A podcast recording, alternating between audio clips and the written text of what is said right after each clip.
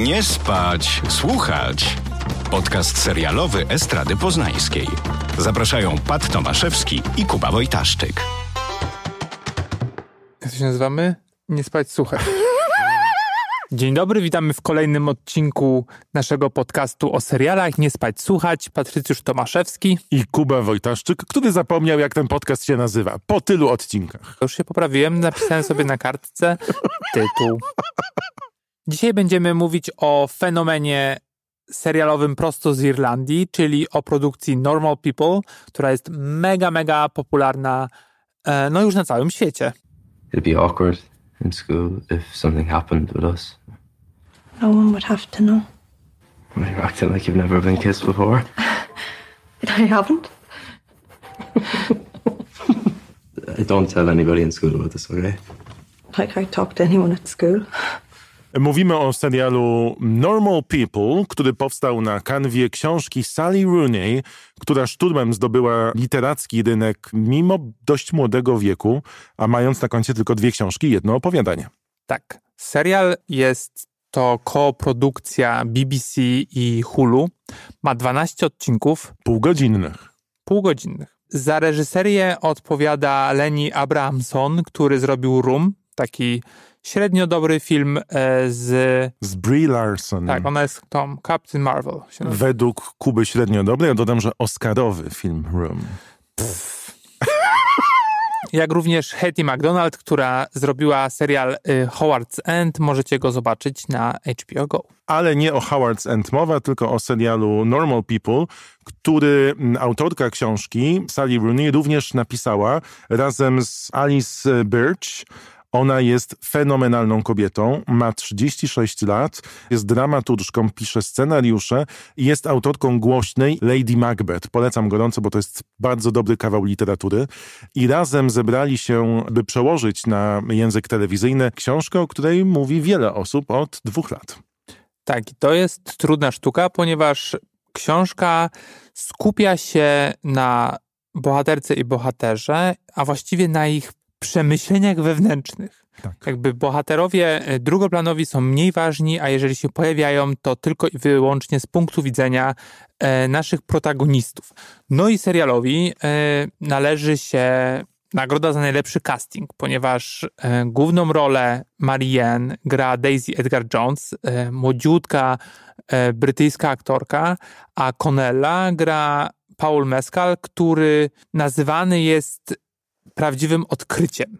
Dlatego, że wcześniej miał tylko drobne role teatralne, to jest jego debiut ekranowy. Czytając książkę, zresztą to jest jedna z moich ulubionych książek ostatniego roku, bo przeczytałem ją dopiero w zeszłym roku, można zauważyć taką dosyć wielką trudność w adaptacji. Otóż Sally Rooney pisze w bardzo prosty, lakoniczny sposób, nie używa żadnych metafor.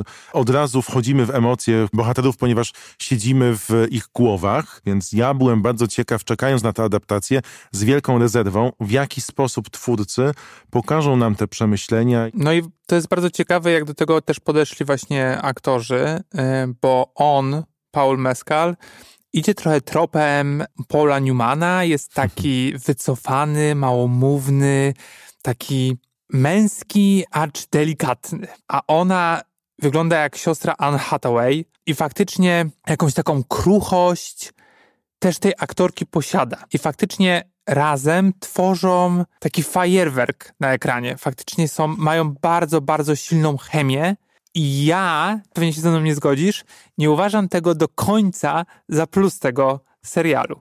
O, proszę.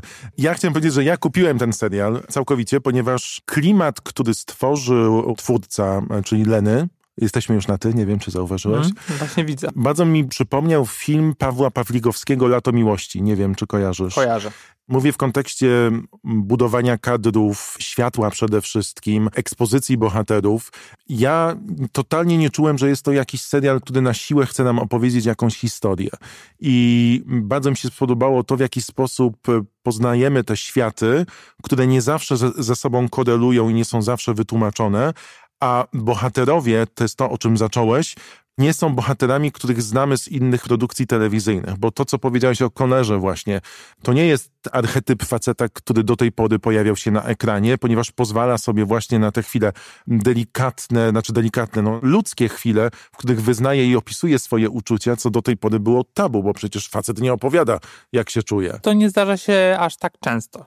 W kontrze do niego jest właśnie ta Mary Ann, która, kiedy my ją poznajemy w telewizji, jest dosyć taka oschła, przemądrzała, kłóci się z nauczycielami nawet, mówiąc, że ma rację. Do jednego z kolegów mówi, że faktycznie jestem za dobra dla ciebie. Buduje taką fasadę, która na początku, jak patrzysz, że to jest główna bohaterka, totalnie nie zbliża cię do niej.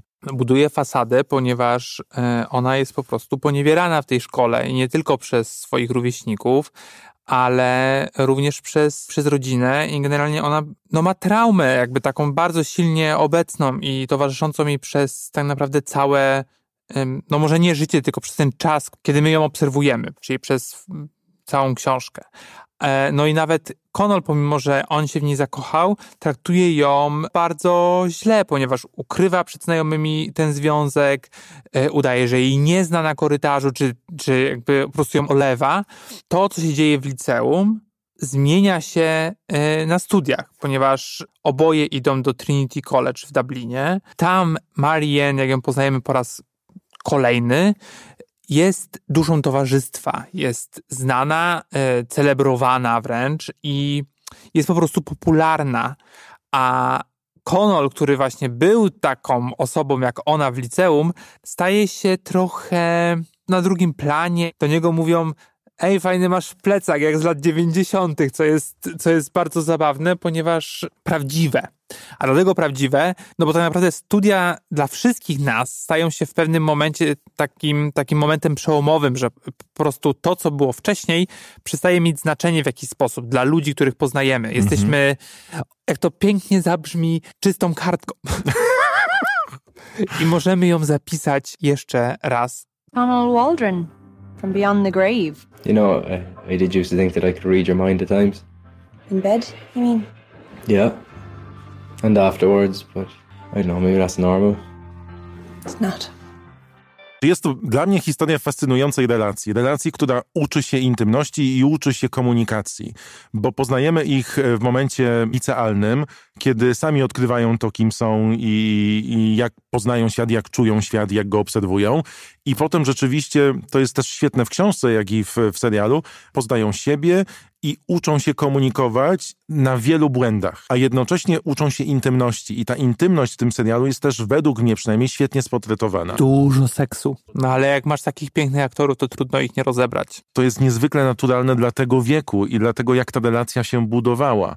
Najpierw była ta fascynacja cielesna i potem dopiero zaczęto otwierać się na emocje jakiekolwiek. I to w tym serialu jest świetnie opisane. Zresztą, jak zauważysz w dalszych odcinkach, to ta nagość staje się tak naturalna, że w ogóle przestajesz na nią zwracać uwagę, bo liczy się właśnie to, co oni mówią albo czego właśnie nie mówią w scenie. Gdzie dodatkowo, myślę, co jest dużym atutem, że Sally była też scenarzystką, nie masz powduszanych tych dialogów, które towarzyszą ci w innych produkcjach na zasadzie: powiedz mi dokładnie, co czujesz, co się teraz dzieje, co jest grane. Nie. Też masz taką chwilę na domysł. I tutaj dlatego mówiłem, że ten serial mnie kupił, a ja kupiłem ten serial całkowicie, bo ta przestrzeń na oddech, którą ja uwielbiam w produkcjach, jest dosyć spora, a jednocześnie nie pozbawia cię takiego wrażenia, że wiesz, o co chodzi tym bohaterom. Powiem tak, dla mnie dużym plusem jest to, że to jest serial właśnie brytyjski, w sensie irlandzki, że europejski, dlatego że widać dużą różnicę pomiędzy produkcjami za oceanem i właśnie tymi tutaj naszymi, powiedzmy, rodzimymi. Ta Irlandia jest taka bardzo bliska nam,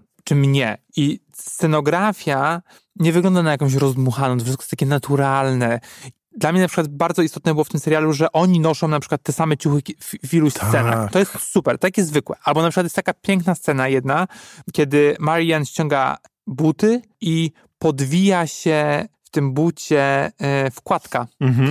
I to jest takie namacalne, zwykłe i właśnie ten serial taki jest, że skupia się na z pozoru nieistotnych momentach, jak, nie wiem, pisanie na laptopie, rozmowa przez telefon, jakieś zmywanie, to faktycznie cała akcja jest na tym oparta i w tym wszystkim jest gdzieś tam zawarte te emocje, które tam się gdzieś kotują.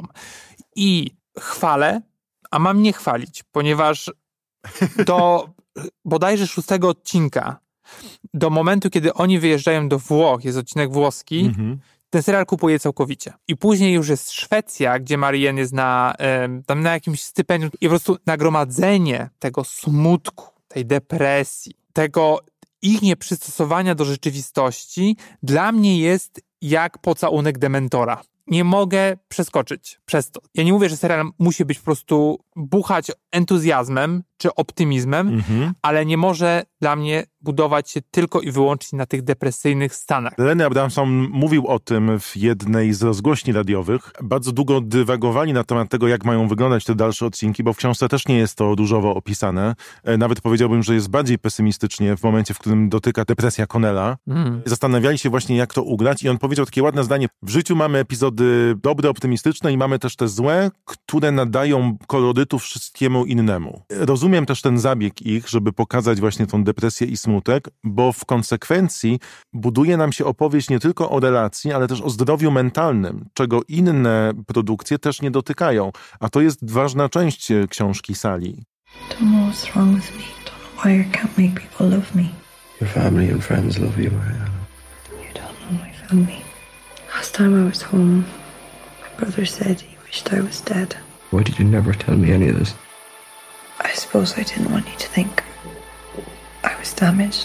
To prawda, tylko książka jest dosyć krótka. Robienie serialu na 12 odcinków, z których wszystkie są złożone ze smutnych, depresyjnych momentów, jest dla mnie do końca nie do przejścia.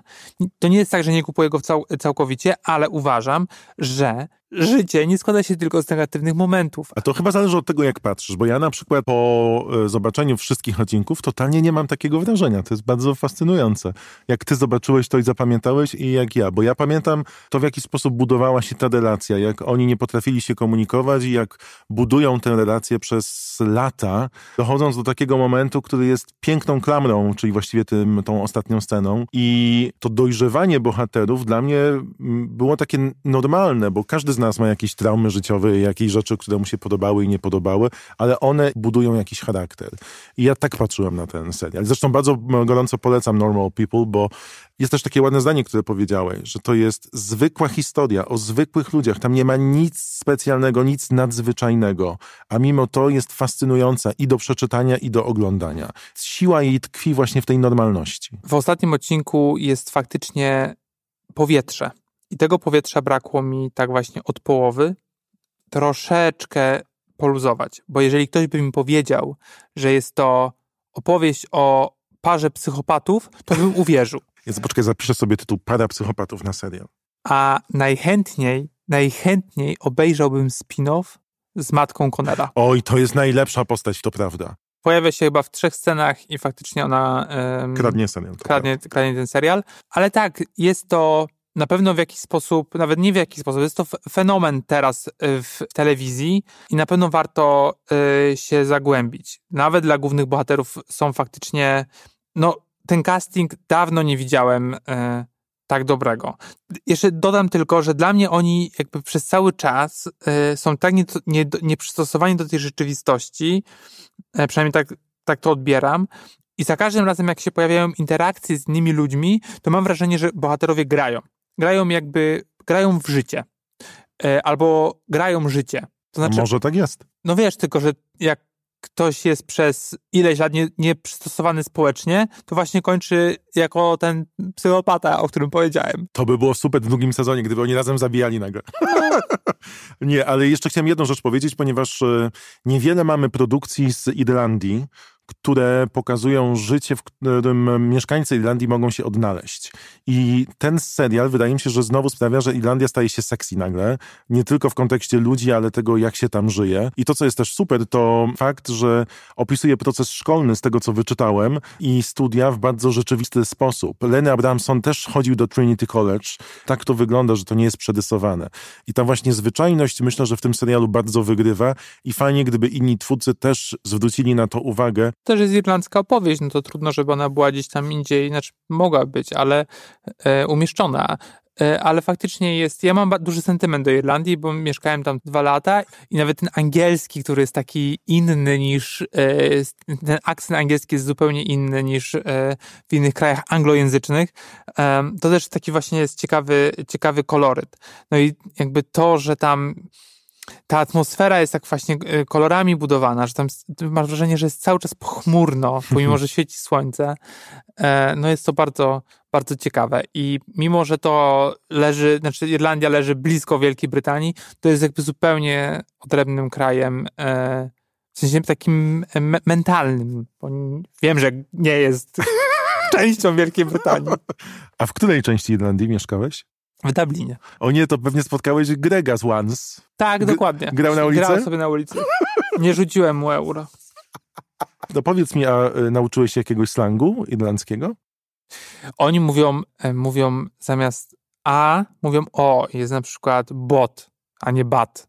O. Albo Dublin, a nie Dublin. I generalnie tam, jak słuchałem właśnie wywiadów, w sensie jak Amerykanie mówili o tym serialu, to tam wyłapywali więcej rzeczy.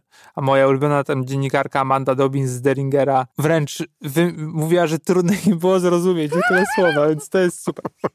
To prawda, to jest serial Normal People, który 26 kwietnia miał premierę na BBC iPlayerze. Dodam, że to jest produkcja kanału BBC3, który od chyba 2 lat jest już tylko kanałem internetowym. I w pierwszy weekend ten serial zobaczyło ponad 16 milionów Brytyjczyków, czyniąc z niego najbardziej popularną produkcję online'ową BBC. 3 dni później premierę miał na Hulu w Stanach Zjednoczonych. No i niedługo zawita do Polski. Jestem bardzo ciekaw waszych reakcji, bowiem na końcu kwietnia, wydaje mi się, książka doczekała się polskiej wersji również i polskiego przekładu. Normalni ludzie Sally Rooney. Jeżeli ktoś jeszcze nie czytał, to ja przynajmniej gorąco polecam. Ja również wydało polską wersję wydawnictwo WAB.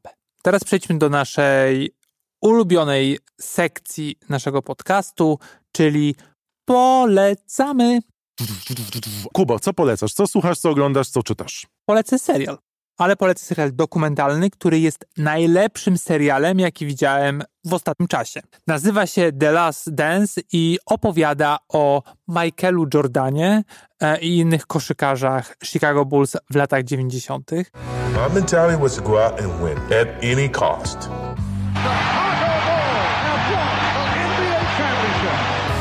Jordan is the most talented player in the NBA by far. Jest to absolutnie fantastyczne. Możecie to zobaczyć na Netflixie.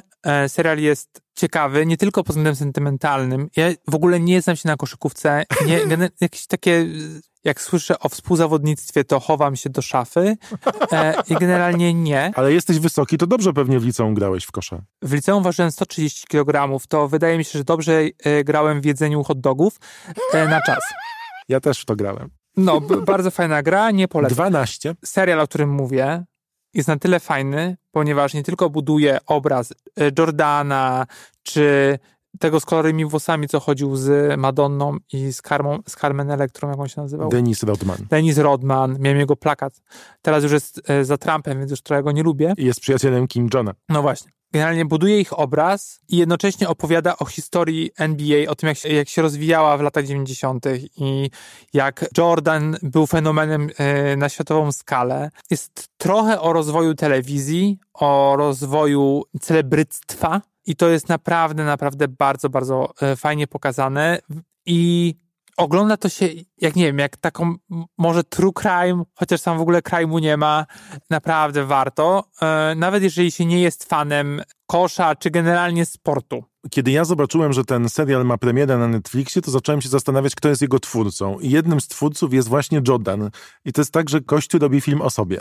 On jest tam producentem czy kimś, pomysłodawcą może też, ale ten serial nie ucieka od tematów kontrowersyjnych, ponieważ zebrał tam tyle osób, w sensie zebrano tam tyle osób z różnych drużyn, z różnych dziedzin i też dziennikarzy i też celebrytów, którzy wypowiadają się na temat Chicago Bulls, na temat Jordana, robią to ze znawstwem.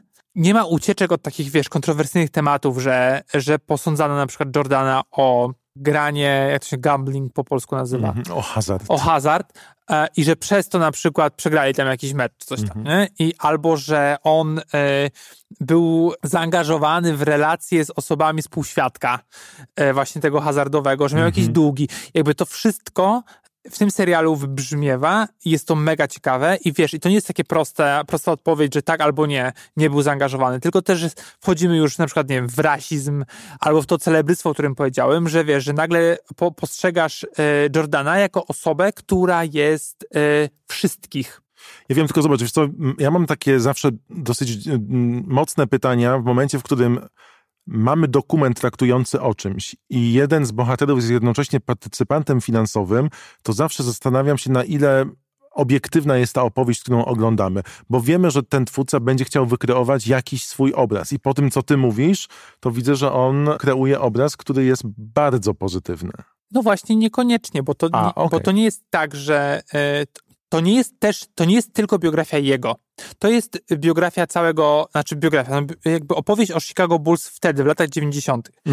Właściwie od końca lat 80. i przez właściwie całe 90. Miałeś czapeczkę Chicago Bulls? Miałem czapeczkę Chicago Bulls. Ja też miałem. Pragnąłem Nike, które miał, czyli Airy, które Jordan wypromował. I no, tam jest generalnie bardzo dużo takich smaczków lat 90. Jak się pojawiła Carmen Electra, to po prostu umarłem. To jest po prostu koniec. Ona jest drugą po Pameli Anderson bohaterką Słonecznego Patrolu, więc sorry, to jest najlepsze. I to jest tak, patrzę na to tak sentymentalnie, ale też z drugiej strony na ten fenomen, jakim jest kosz w Ameryce. I wiesz, no i to też nie chodzi o to, żeby pokazać, wracając do twojej wątpliwości, żeby pokazać Jordana tak albo inaczej. To bardziej chodzi o to, żeby pokazać fenomen, jakim on był i cały czas jest. I jak również jego koledzy z boiska. Ja chciałem polecić coś na drugą nóżkę. Serial Słoneczny Patrol. Nie wiem, czy kojarzysz.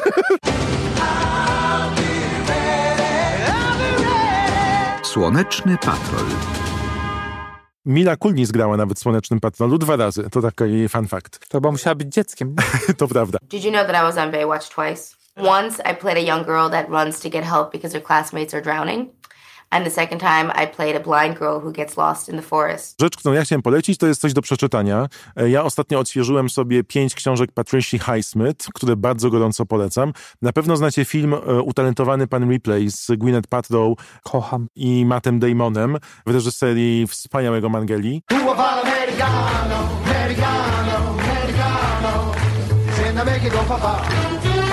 Film powstał na kanwie książki Patricia Highsmith, która tworzyła w latach 50., 60., a zasłynęła tym, że jej bohaterowie zawsze popełniali jakieś przestępstwa albo zbrodnie, ale opisywała ich tak, że trzyma się za nich kciuki. I Patrycja, jesteśmy już na ty, popełniła 5 książek o przygodach Ripleya. Ciekawostką jest fakt, że drugą książkę zrealizowano też w postaci filmowej i John Malkovich grał Ripleya, ale ten film nie odniósł sukcesu komercyjnego. Natomiast książki czyta się super. I ostatnio przeczytałem wszystkie 5 jednym tchem, ponieważ są one pisane prostym językiem, ale jednocześnie wchodzą bardzo głęboko w psychologię głównego bohatera. A Ripley postacią literacką jest bardzo ciekawą. I polecam przeczytanie tych książek teraz, dlatego że za kilka miesięcy na kanale Showtime premierę będzie miał serial na podstawie tych książek z Hot Priestem z Fleabag, czyli Andrew Scottem. Super. Tworzony przez kanał, który bardzo dużo pieniędzy nam daje jego produkcję. Więc mam nadzieję, że będzie to kolejna literacka, fajna opowieść, która będzie nas trzymała na brzegu fotela. Jest to historia niesamowita, bo zawiera ona wszystkie elementy, które są interesujące dla literatury i warto przed zobaczeniem tego serialu przeczytać wszystkie 5 książek Patricia Highsmith o Riplayu. A szczególnie 3, która zaczyna się morderstwem i nie możesz przestać czytać. To był odcinek numer 2344 podcastu Nie Spać Słuchać. Kuba Wojtaszczyk. Pat Tomaszewski. Dziękujemy bardzo. Dziękujemy. Nie Spać Słuchać. Producentem podcastu jest Estrada Poznańska. Wszystkie odcinki znajdziesz na estrada.poznan.pl. Że jest to opowieść o parze psychopatów, to bym uwierzył. Więc poczekaj, zapiszę sobie tytuł Para psychopatów na serial. Psychopatów To by było super w drugim sezonie, gdyby oni razem zabijali nagle. I really need to kill somebody. I am gonna kill Bill.